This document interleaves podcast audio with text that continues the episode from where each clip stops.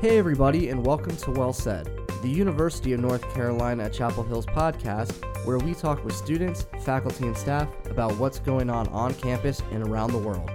And today we're talking about stress management with William Frey, an organization and professional development specialist with Carolina's Office of Human Resources. In your role at Carolina, you spend a lot of time teaching about stress management, and you've actually written a book about managing stress. But I think the best place for us to start is to better understand what stress is and what it can do to people. So let's start off with just that. And what is stress? So everybody who studies and works with stress and stress management has their own particular definition of it. In fact, some of those definitions have been around for many decades. My own personal definition is more of a working definition. And I say that stress is a reaction to demands that are placed upon the body and the mind. So if you have to do heavy work, or if you have to think quickly, those are demands that are placed upon the body and the mind. And it's not just a reaction, it's also our belief in our capacity to meet those demands, that we all have stress in our lives. So first of all, I tell people, let's be realistic here, and let's not say that we're going to be able to eliminate stress. But given that we're going to have stress, what is our belief in our capacity to meet the demands that stress places upon us in everyday life? So what are some of those things that cause stress? What's stressing us all out? So typically anything potentially can cause stress. I would say that people who work outdoors have a lot of physical stress. People who work behind a computer have a lot of workplace stress, especially from sitting idle and just noticing what's happening on the computer screen. Uh, you could also say that fi- finances is another thing that causes a lot of stress. Relationships, even though relationships are a source of comfort to us, they can also cause us a lot of stress. Uh, if you're in the workplace and you're having to work with people that you normally wouldn't work for or work with, then that can cause you stress, having some of those expectations. If you're a student, then certainly having a lot of pressure in terms of deadlines, when things are due and how things are due, and not being clear about what are the expectations for how this paper should look or what kind of uh, examples are going to be on the exam. Am I ready for that? So it, yeah, I would say just about anything can cause stress depending upon your ability to feel that you're capable of managing it. What are some of the side effects of stress, and what are some of the signs of a person who's stressed out? Those symptoms can vary considerably. So again, each person's unique. Each person has uh, their own weak link in their body and their mind that is going to be affected by stress. So for me, it tends to be uh, my my lower back goes out, or I get headaches, migraine headaches, as a number of people do. But then there are also psychological symptoms such as irritability, which is my personal favorite. There's that feeling of overwhelm. So sometimes there's some emotional distress that goes along with all this. So I would say some of the most common ones are fatigue. And then what's really interesting is even though you are fatigued and you have a loss of energy, you are unable to sleep. So sleeplessness can be another manifestation of stress.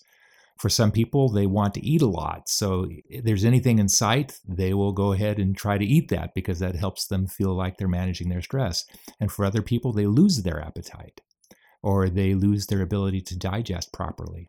I've actually been involved in some research here at Carolina on irritable bowel syndrome so that we notice how stress actually affects the symptoms of irritable bowel syndrome.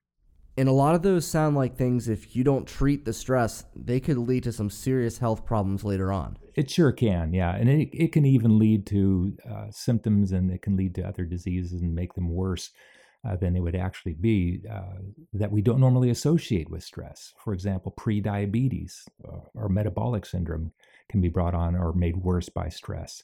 Uh, some cancers and our reaction to cancers can certainly be made worse by stress.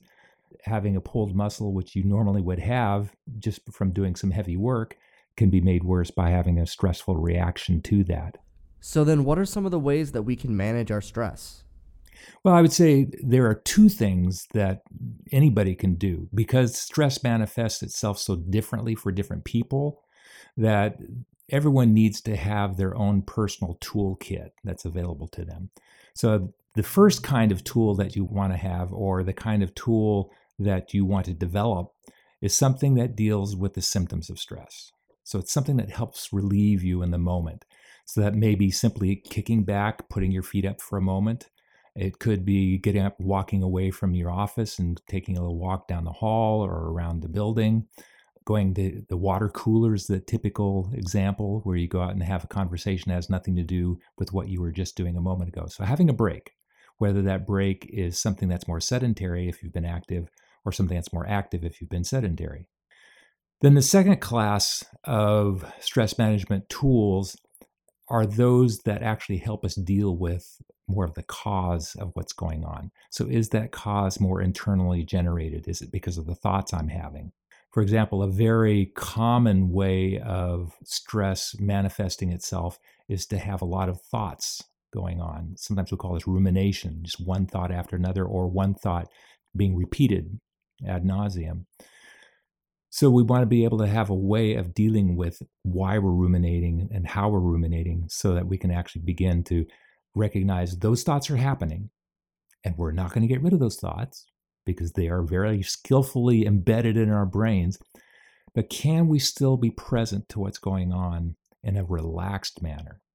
So sometimes people call this relaxed vigilance. So I'm still very much aware of what's going on, but I'm not fighting against it. I'm not struggling. I'm taking that kind of suffering away from the experience that I'm going to normally have anyway.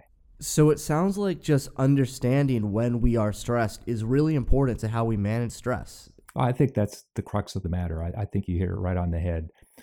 Uh, for a lot of people, it's learning, first of all, I've got these symptoms, and is there something wrong with me? And then in my classes, people will talk about their symptoms are, and everybody realizes, oh, I'm not alone in all this. So this is natural, even though it's unpleasant.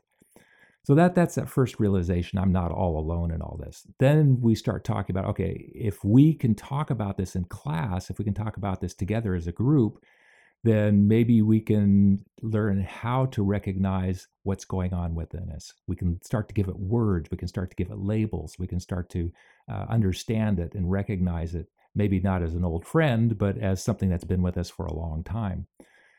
And then we can ask ourselves, okay, so how can I recognize that it's there without adding a lot more stress to it by worrying about it?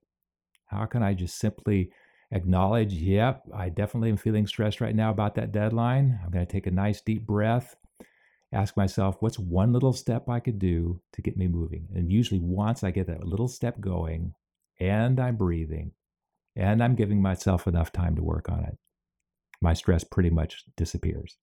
That doesn't sound like something that just happens overnight. It sounds like managing stress is something that takes a lot of practice and a lot of training. Oh, definitely, definitely, yeah. I class a lot of those things in the category of mindfulness. So a lot of people have preconceptions of what mindfulness might be. So I, again, have my own working definition that it's a non-judgmental, compassionate, intentional awareness of what is.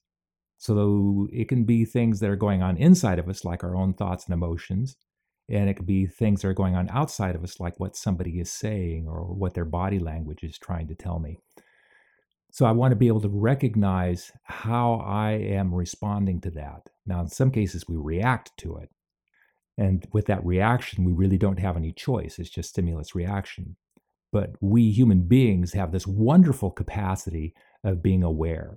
So something can happen which is totally outside of my control, like some like a coworker rolling her eyes. And I have the capacity to notice not only her rolling her eyes, but also how I am responding to that. And I notice the stories that are going on inside my head. I notice how I'm feeling tension. I notice whatever emotions I'm feeling before I even open my mouth.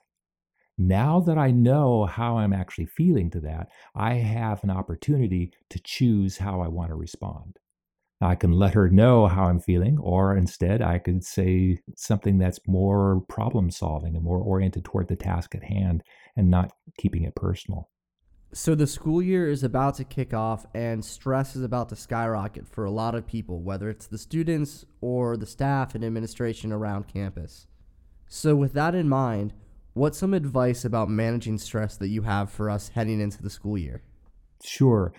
Well, I, again, uh, a mix of things that are in your toolkit is really good. So I would say some things not to do would be to stay up too late so that you're sleep deprived, because that can lead to stress. Don't drink too much. Oh, I know that's really hard, but actually alcohol impairs our ability to manage ourselves and to be creative and to deal with stress. Uh, don't eat too much, and you know, eat healthy food, get exercise, stretch. So take care of your body as well as taking care of your mind. Hang out with people who are good for you, people who won't try to lead you astray and uh, encourage you to do things that you probably know you shouldn't do. Uh, think about doing some things that you really love to do every so often. So don't make it just nose to the grindstone. Uh, if you enjoy looking at art, or if you enjoy uh, being in nature, uh, if you enjoy watching a movie or reading a good book, make some time for that. Thanks for listening to the podcast today. Check back to U N C dot E D U next week for another episode of Well Said, or subscribe on iTunes or Android.